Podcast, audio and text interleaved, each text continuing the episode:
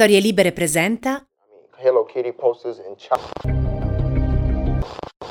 like Più abbraccio la mia identità più autentica, più il mio cuore cresce e io fiorisco. Very little, I'm afraid. Would you like Con queste parole, l'attore Elliot Page ha fatto coming out nel dicembre 2020, rivelando al mondo di essere un uomo transgender. Esistono coming out di ogni tipo, pubblici, privati, dolorosi, spontanei, necessari, a lungo rimandati. Ma in ogni caso, quello del coming out è un passaggio cruciale dell'esistenza, che qualunque persona LGBTQ affronta prima o poi nella vita. Sì, perché il coming out è anche uno strumento politico che ha le sue ricadute concrete sulla società in cui viviamo anche se spesso è un momento su cui si alimentano polemiche e dibattiti.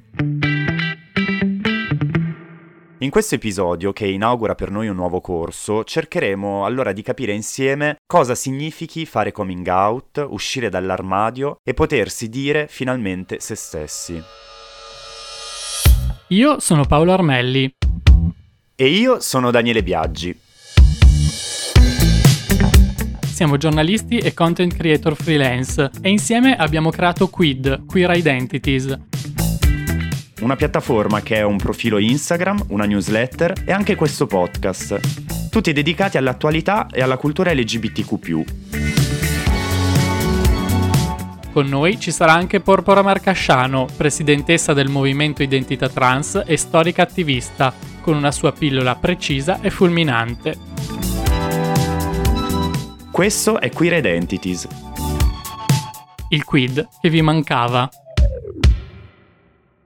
Il primo coming out della storia lo fece probabilmente l'intellettuale tedesco Karl Heinrich Ulrichs, il quale negli anni 60 dell'Ottocento sosteneva che rivelare il proprio orientamento omosessuale fosse un mezzo di emancipazione contro l'invisibilità imposta dalla società. Proprio a partire dal 1862 Ulrichs iniziò a dichiararsi alla propria famiglia e poi, in alcuni scritti sotto pseudonimo, si definì Urning, uranista diremmo noi, citando un termine presente nel simposio di Platone. Qualche anno dopo iniziò a scrivere col proprio nome difese pubbliche dell'omosessualità, tanto da chiedere al governo tedesco di legiferare a tutela delle persone gay, Fu proprio in una lettera indirizzata a lui che nel 1868 lo scrittore austriaco Karl Maria Kertbeny coniò i termini omosessuale ed eterosessuale, prima di allora sconosciuti. Ovviamente quei tempi erano decisamente troppo precoci. Ulrichs perse il lavoro e fu costretto in esilio in Italia, dove visse e studiò fra l'Aquila e Napoli.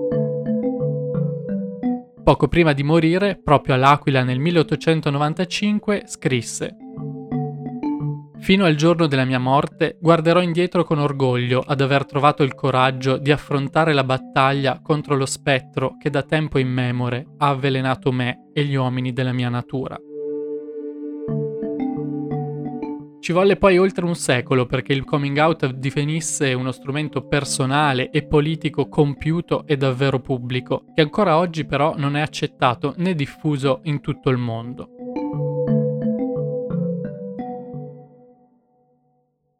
E ci volle parecchio tempo anche perché si arrivasse all'utilizzo dell'espressione stessa coming out, a segnalare che il percorso di accettazione e liberazione della comunità LGBTQ è sempre fatto di passaggi graduali e complessi. Siamo soliti in effetti pensare che il termine stesso derivi dall'espressione inglese coming out of the closet, nel senso di uscire fuori dall'armadio, ovvero rivelare un segreto tenuto a lungo nascosto. In analogia pensiamo all'espressione skeleton in the closet, uno scheletro nell'armadio appunto. E anche oggi si usano termini come closeted homosexual per indicare le persone che ancora non hanno rivelato il proprio orientamento e quindi sono ancora nell'armadio. Se da una parte è un'espressione che diamo oggi per scontata, gli studiosi ritengono invece che questo modo di dire sia stato introdotto solo nella seconda metà del Novecento, quando il coming out si impose come liberazione da un sistema di omertà e oppressione.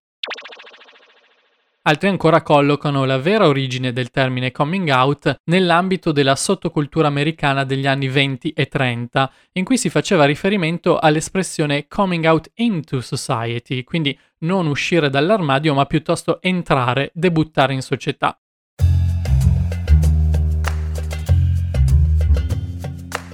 L'analogia è con i coming out party tanto in voga all'epoca, feste che ricordavano il ballo delle debuttanti e in cui le rampolle venivano introdotte nell'alta società. I gay dell'epoca avevano mutuato il termine per indicare il loro debutto nella comunità queer, che in quei decenni per certi versi era più ampia e manifesta di quanto non sarebbe diventata negli anni dopo la Seconda Guerra Mondiale si organizzavano veri e propri party in cui le persone gay e queer dell'epoca potevano liberamente esprimere se stesse.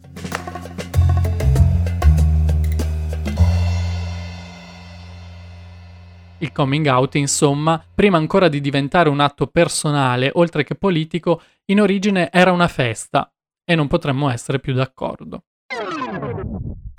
Ma facciamo un altro passo indietro, così non diamo nulla per scontato, anzi rinfreschiamo un po' la memoria anche ad alcuni che, seppur vicini alle istanze della comunità LGBTQ, finiscono poi per utilizzare i termini come fossero sinonimi.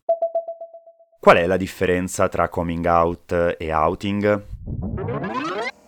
Allora, il coming out è la dichiarazione pubblica del proprio orientamento sessuale o della propria identità di genere. L'outing, invece, è quella pratica di rivelare pubblicamente l'orientamento sessuale o l'identità di genere di qualcun altro senza il suo consenso. Proviamo a farla semplice semplice. Se fare o no coming out lo decido io, mi riguarda direttamente. L'outing, al contrario, lo fa qualcun altro per me ed è perciò un'imposizione coatta. Può essere un giornale a farlo se si parla ad esempio di una figura pubblica, oppure un conoscente, un familiare che condivide una confidenza con altri, non necessariamente spinto da cattive intenzioni. L'outing, come vi capiterà di sentire più volte nel corso di questo episodio, ha però sempre una caratterizzazione molto negativa, a prescindere dalle ragioni che lo motivano, perché rivela qualcosa di molto delicato che attiene all'identità più profonda di un individuo, che dovrebbe essere libero di rivelarsi nel momento in cui è pronto.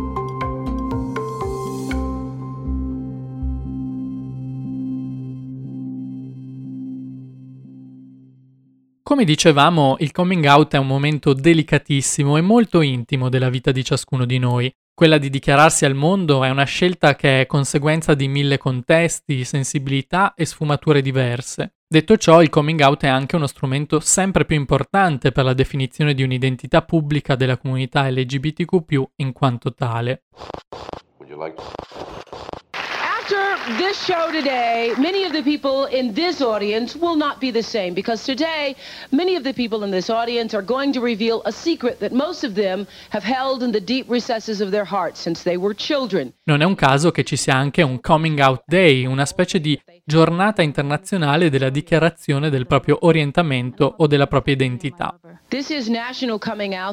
Uh, Il primo si tenne l'11 ottobre 1988, a un anno esatto dalla seconda marcia nazionale su Washington per i diritti delle lesbiche e dei gay, avvenuta proprio l'11 ottobre 1987.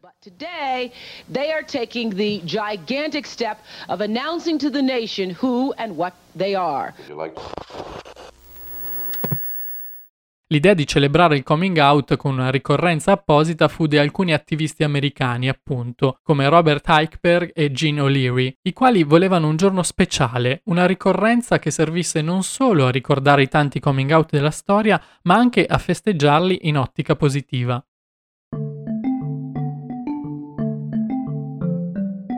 Mai come allora il coming out era un passaggio temuto e terrificante che poteva costare a molti la propria casa, il proprio lavoro, i legami con la propria famiglia.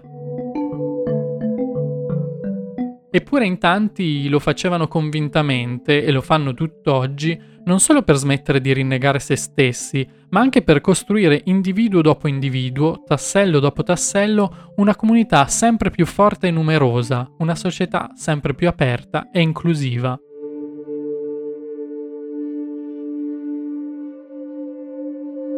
La maggior parte delle persone pensa di non conoscere nessuno che sia gay o lesbica, ma non è vero è fondamentale che facciamo coming out per far sapere alle persone chi siamo e privarle delle loro paure e dei loro stereotipi, così diceva appunto Robert Eichberg.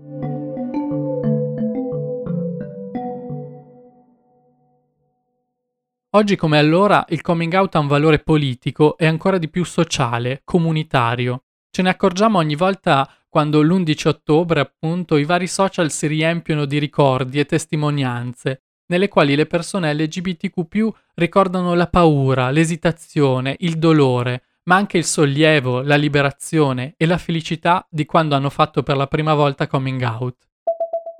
Sono ricordi che spesso si somigliano, ma ancora di più sono ognuno diverso dall'altro. Condividerli con gli altri è un ulteriore passo per costruire una comunità, per fornire degli esempi, per mutuare delle esperienze. Chi non è ancora uscito allo scoperto può immedesimarsi nelle nostre storie e trovare un po' di coraggio. In fondo, facciamo coming out non solo per noi stessi, ma anche per essere più liberi e solidali all'interno della società tutta. Bisogna essere onesti. Quando parliamo di questo tema, della possibilità di fare coming out, dobbiamo tenere conto che viviamo in una società che, con tutti i limiti che conosciamo bene, ha però imparato e sta imparando ad accettarci. Non è retorico ricordare che in molte parti del mondo dirsi e definirsi porta con sé il rischio non solo dell'emarginazione sociale, ma può condurre perfino alla morte. Insomma, siamo privilegiati a poter ragionare su questo tema. Proprio questo privilegio, credo, può portare ad azzardare riflessioni un po' più complesse.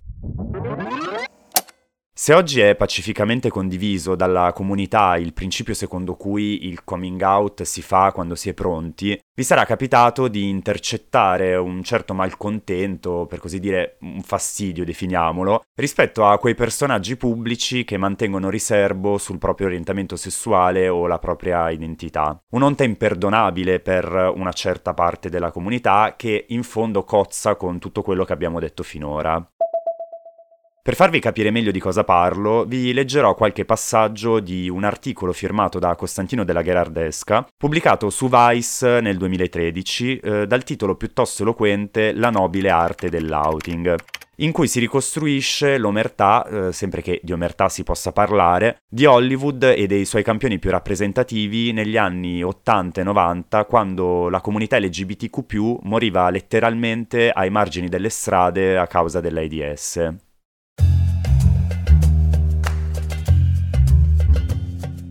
I nascondigli di discrezione e pudore sono diventati privacy e la pratica dell'outing è ormai considerata di cattivo gusto, retro e troppo estrema.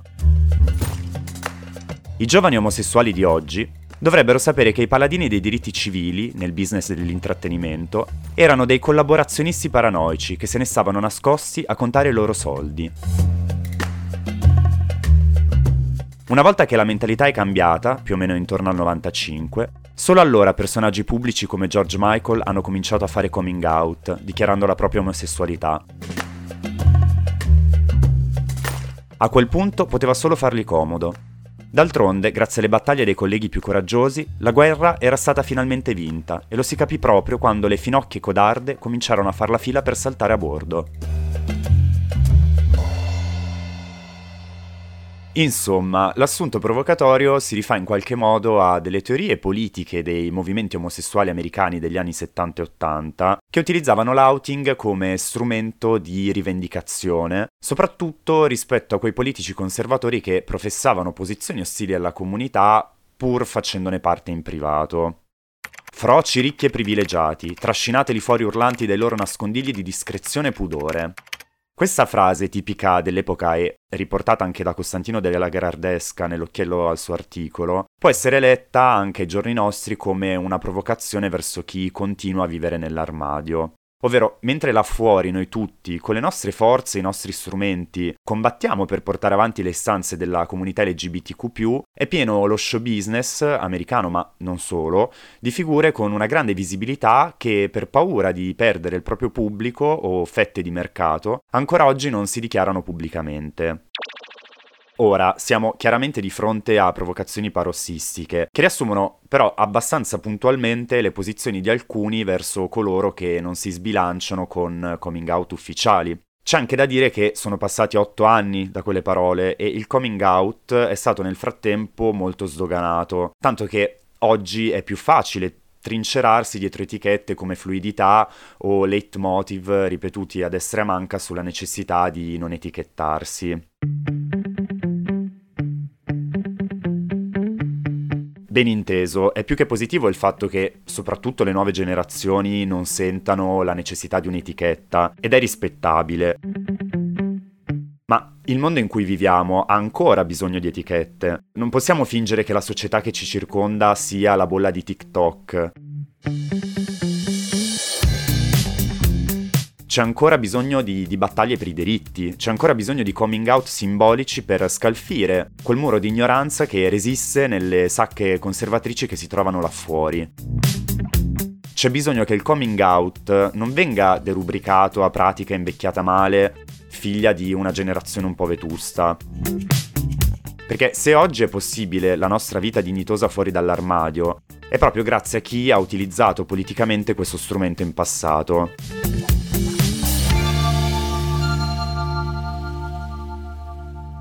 Il problema poi è che questi personaggi pubblici su cui ricadono le attenzioni della comunità non sono diversi da noi. La reticenza a definirsi e rivelarsi può essere dettata in fondo dalle stesse paure, dagli stessi contesti familiari complessi che a chiunque. Non è necessariamente una questione di marketing. Anzi, verrebbe quasi da dire che oggi la fluidità paga molto più del silenzio.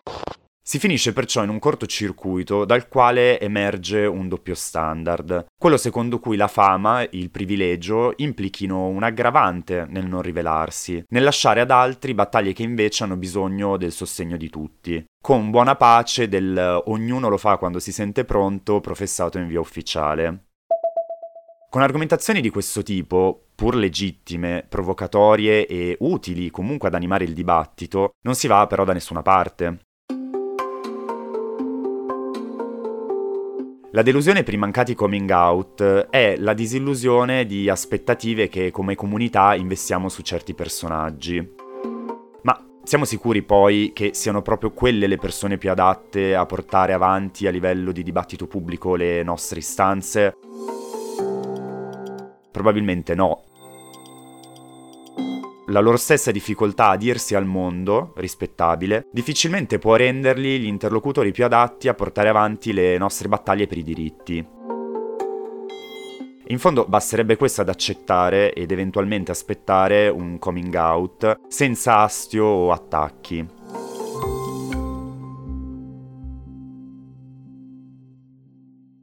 Poi capiamoci, come abbiamo ripetuto spesso anche nella prima stagione del podcast di Quid, nessuno è depositario qui della verità ultima sulle cose del mondo. Queste argomentazioni sull'outing, chiamiamolo strumentale, sono tutte valide nel dibattito, ma non dobbiamo dimenticare che applicare quelle norme di tolleranza e comprensione, che spesso ci sono state negate, è più utile alla comunità e a tutti gli individui che ancora oggi faticano a emanciparsi da paure e ritrosie, famosi o no che siano. Come abbiamo detto fino a qui, non c'è un unico modo di fare coming out e ci sono casi positivi, altri più negativi. L'importante è che questo passaggio delicato sia vissuto con consapevolezza, determinazione e un pizzico di coraggio. Gli stessi valori che sicuramente ha profuso nella sua vita il nostro primo ospite di questa nuova stagione di Quid. Vogliamo infatti che il nostro racconto sia sempre più ricco, inclusivo e plurale, quindi in ogni episodio avremo una voce diversa per aiutarci ad analizzare il tema che stiamo affrontando. E in questa prima puntata a rispondere alle domande di Daniele c'è Francesco Cicconetti, attivista transgender molto seguito sui social.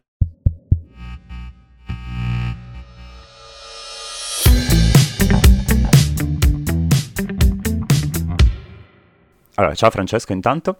Eh, grazie per aver accettato il nostro invito ed essere ospite nel primo episodio della, stagione, della seconda stagione di Quid, in cui, come anticipavamo prima e come abbiamo detto finora, si parla di coming out. Grazie a voi. Paolo giustamente ricordava poco fa che esistono mh, diverse tipologie di coming out, ci sono i coming out più sofferti, quelli che invece arrivano, diciamo così, in maniera naturale e senza particolari tribolazioni. Quindi la prima cosa che ci fa piacere chiederti è di raccontarci un po', nella misura in cui ti va, eh, come è stato il tuo coming out, se è stato un coming out tormentato o se invece è stato semplice. Ma allora, io eh, ne ho fatti due di coming out, diciamo, perché il primo è stato come ragazza omosessuale, il secondo come ragazzo trans, e sono stati molto diversi, eh, anzitutto perché ero molto più piccolo quando ho fatto il primo coming out, avevo 15 anni, 16 anni, e, e l'ho detto solo a mia madre e poi molto più avanti a mio padre che in realtà l'ha scoperto, diciamo, da solo, quindi è stato più un coming out forzato, diciamo. E ehm, sono in entrambi i casi stato ben accolto, nel senso che ho avuto la possibilità di spiegarmi, di parlare, mi hanno lasciato il mio spazio, e, ma il primo, diciamo, è stato un po' più semplice, nonostante ai tempi, comunque si parla di molti anni fa, eh, quasi, quasi, non dico una decina, però almeno sette anni, e um, l'omosessualità ancora non era molto discussa apertamente neanche tra le famiglie, e però ehm, comunque mi hanno ascoltato e sono stati più comprensivi è stato più facile accettare la cosa. Ecco, quando poi invece si è parlato di eh, transizione, quando ho fatto coming out come ragazzo trans, è stato più difficile su due livelli. Anzitutto perché ho avuto dirlo a tutti i membri della famiglia, perché ovviamente eh, di lì a poco avrei cominciato a cambiare proprio esteticamente, poi certo. cambiavano anche i miei pronomi, il mio nome, quindi per essere incluso, rimanere incluso nella famiglia, dovevano saperlo tutti e tutte indistintamente. E, e quindi è stato un po' più impegnativo. E, e poi perché la transizione, ehm, a differenza dell'orientamento sessuale, diciamo, è mh, più totalizzante, quindi da accettare può essere più difficile, nel senso che il genitore eh, a tutti gli effetti vede un po' la persona di prima sfumare e c'è questa mancanza del tutto lecita, secondo me, che può essere più difficile da metabolizzare. Però anche in questo caso è andata bene e nel corso dei mesi hanno imparato a chiamarmi al maschile e insomma eh, riconoscermi come Francesco, anche se a tutti gli effetti la prima reazione de- dei miei genitori è stata shock, panico totale, e, ehm, però poi piano piano, insomma una volta che hanno assimilato quel- quello che gli avevo detto, ecco, hanno iniziato a capirlo con un po' più di serenità. E, um, la seconda domanda che ti, volevo, ti, volevamo fare invece è questa e un po' si rifà al fatto che noi sappiamo che ti sei trasferito da recen- relativamente poco eh, a Milano, e, ma anche tu come, come, nel caso mio e di Paolo arrivi da, da una realtà di provincia, quindi non di città eh, cioè da una città ma da una città di provincia.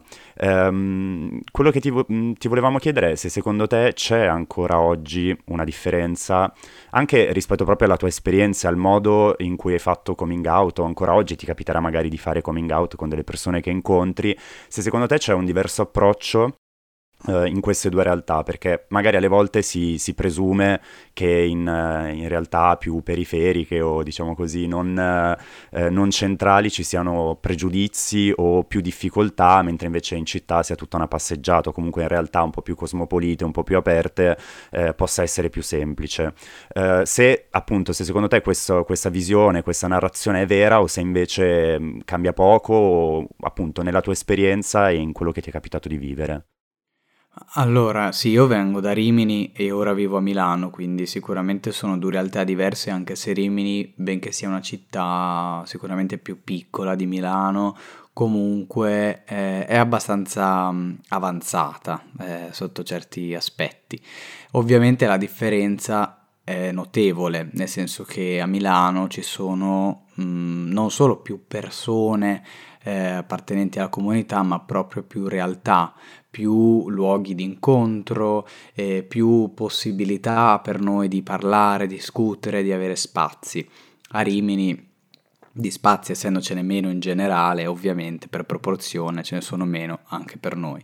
E devo dire che anche a livello di persone conosciute è molto più comune qua per me eh, conoscere una persona appartenente alla comunità che eh, quanto non succedeva a Rimini. Certo. E mh, mm, per, sul discorso di quanto può essere più semplice, mh, mm, diciamo che non è strano credere che nelle piccole realtà o in quelle un po' più dimenticate, più lontane dai centri vivaci, diciamo, delle città, ci sia più difficoltà ad accettare mh, mm, una persona eh, con un orientamento sessuale ritenuto diverso o con eh, un'identità di genere che eh, va fuori da quello che è il nostro binarismo, che abbiamo mentalmente, insomma una persona transgender avrà più difficoltà eh, in una realtà più piccola, ovviamente non perché sia ehm, la colpa da imputare direttamente a chi ci abita, ma perché ovviamente avendo meno accesso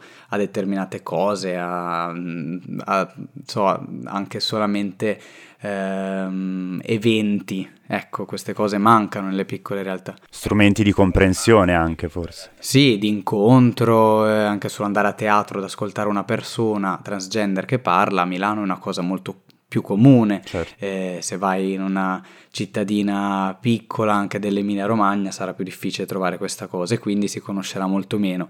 Ma questo eh, ho avuto riscontro di questo dai ragazzi, le ragazze, insomma le persone che mi contattano direttamente che come premessa spesso scrivono eh, vengo da una piccola realtà e ho difficoltà in questo, questo, questo, cioè lo dicono proprio loro direttamente. E anche confrontandomi poi con altri ragazzi trans, per esempio, abbiamo constatato che Milano è più accogliente, persone che sono trasferite qua appunto per questo. Poi è vero che non è scontato perché poi eh, la famiglia è il nostro microcosmo e anche quello può essere ehm, non dico negativo, ma meno inclusivo pur venendo da un macrocosmo inclusivo, cioè quello non, non, è un po' soggettivo, però a tutti gli effetti questa distinzione per me è realistica.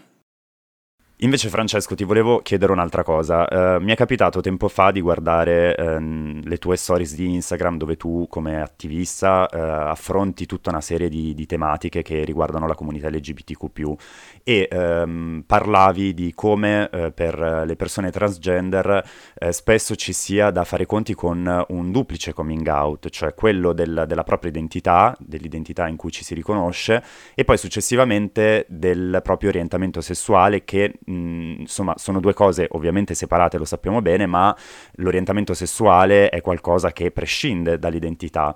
Eh, se non sbaglio, anche tu eh, ti, ti, ti, riconosci, eh, correggimi se sbaglio, eh, al, diciamo così, al di sotto del cappello eh, del, della sessualità. E questo ovviamente non, non, non, è scontato, e anzi viene dato per scontato che una persona che conclude la transizione o che è in transizione poi si riconosca in un orientamento eterosessuale.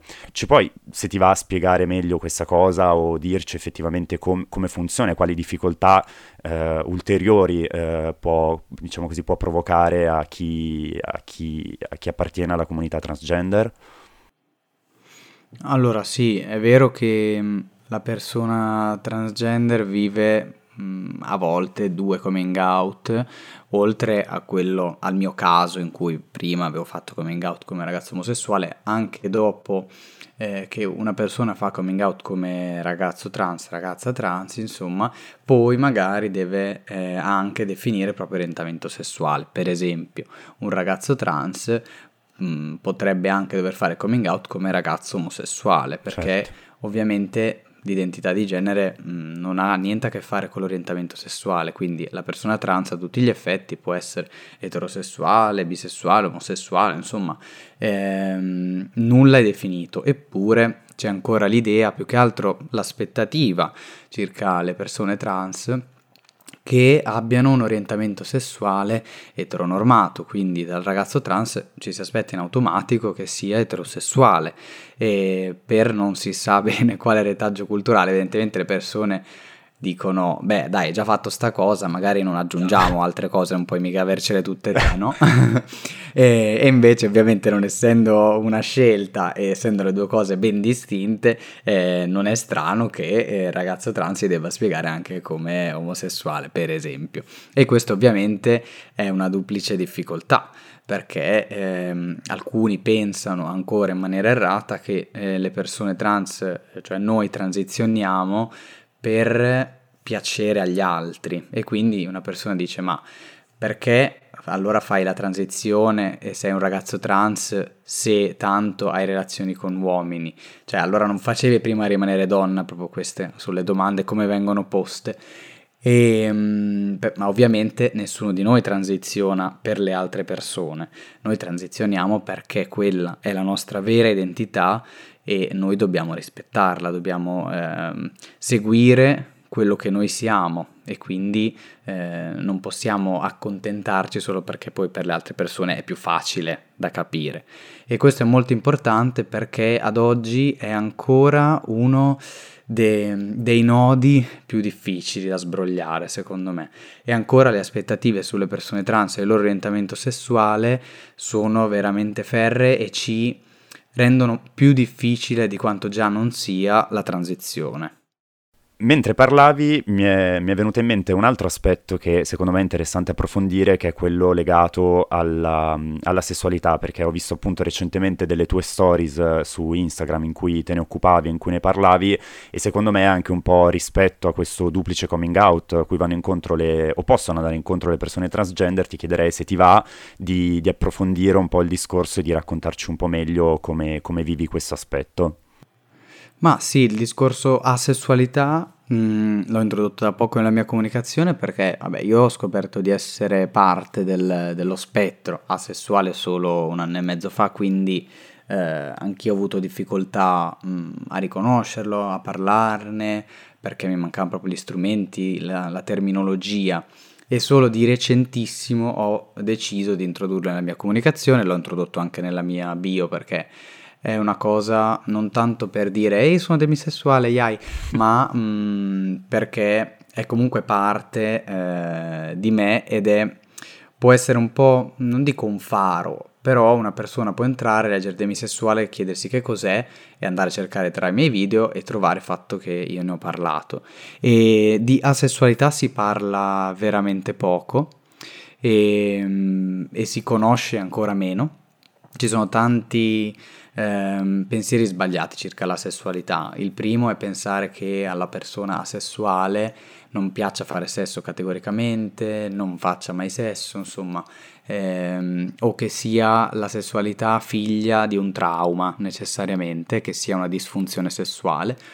Invece la, la, sessualità è un orientamento sessuale a tutti gli effetti perché noi definiamo come orientamento sessuale l'attrazione per uno o più generi e quindi eh, non avere attrazione per nessun genere è un orientamento sessuale.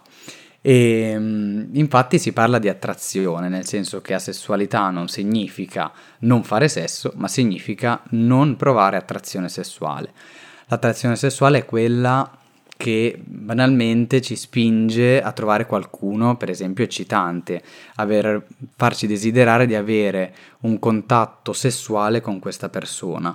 E, ehm, noi persone asessuali non sperimentiamo questa cosa, ehm, perlomeno le persone strettamente asessuali non la sperimentano mai, mentre invece chi è parte dello spettro della sessualità, quindi di una parte un po' più grigia, e tra cui anche la demisessualità, la sperimenta solo in certe condizioni. Per esempio io mi definisco demisessuale perché ehm, sperimento attrazione sessuale solo quando eh, ho instaurato un legame emotivo con la persona.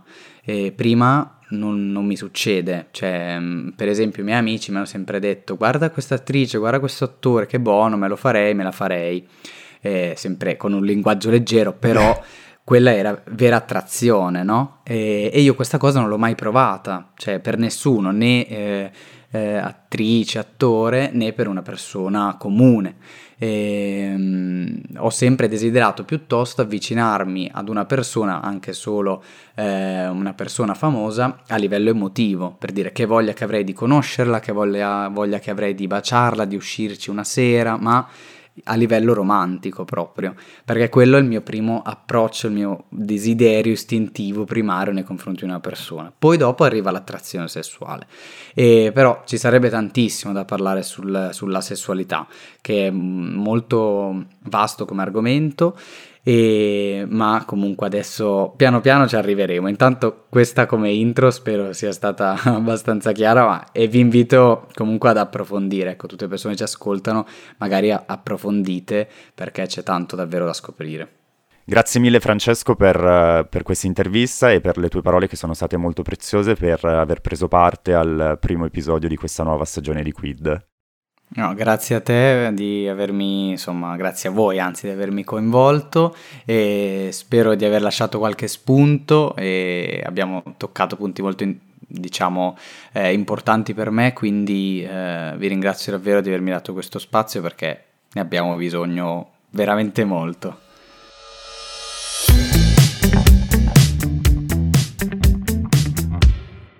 Davvero grazie a Francesco Cicconetti per averci regalato la sua testimonianza e averci anche fatto capire che ognuno di noi nella vita può affrontare diversi coming out, alcuni anche inaspettati. È un po' quello che abbiamo cercato di spiegare nel corso di tutto questo episodio. Il coming out è una specie di rito di passaggio, un momento di rivelazione e di crescita. A raccontarci tutti questi valori è Porpora Marcasciano, presidentessa del MIT, Movimento Identità Trans, e storica attivista italiana, a cui abbiamo chiesto una breve pillola con cui chiudere ogni episodio del nostro podcast. Questa volta ovviamente ci parlerà del suo personale significato di coming out.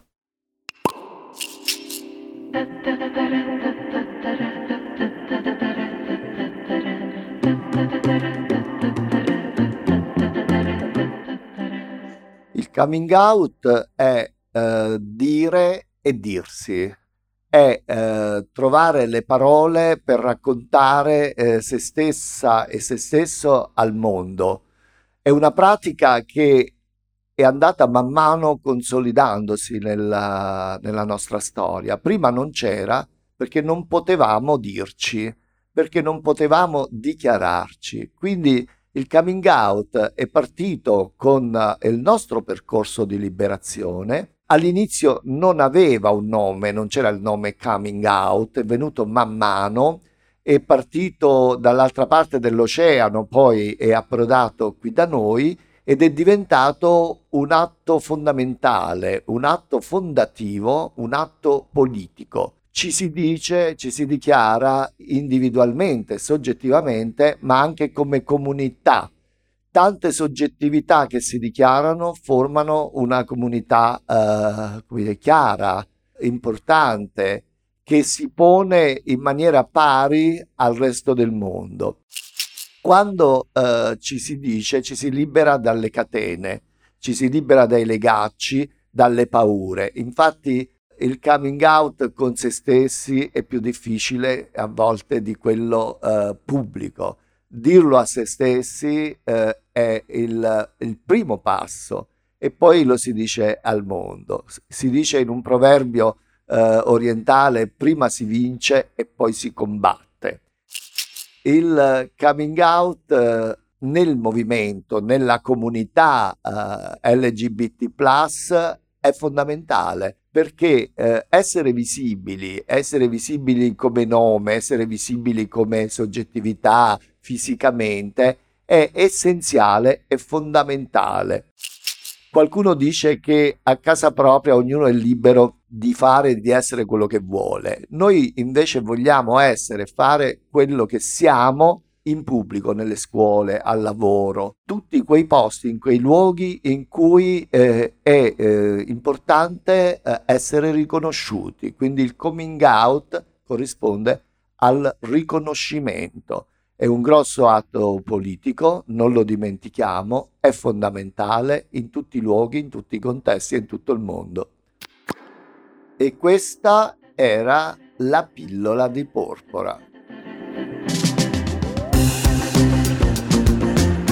E con queste parole preziose si conclude la prima puntata della nostra nuova stagione.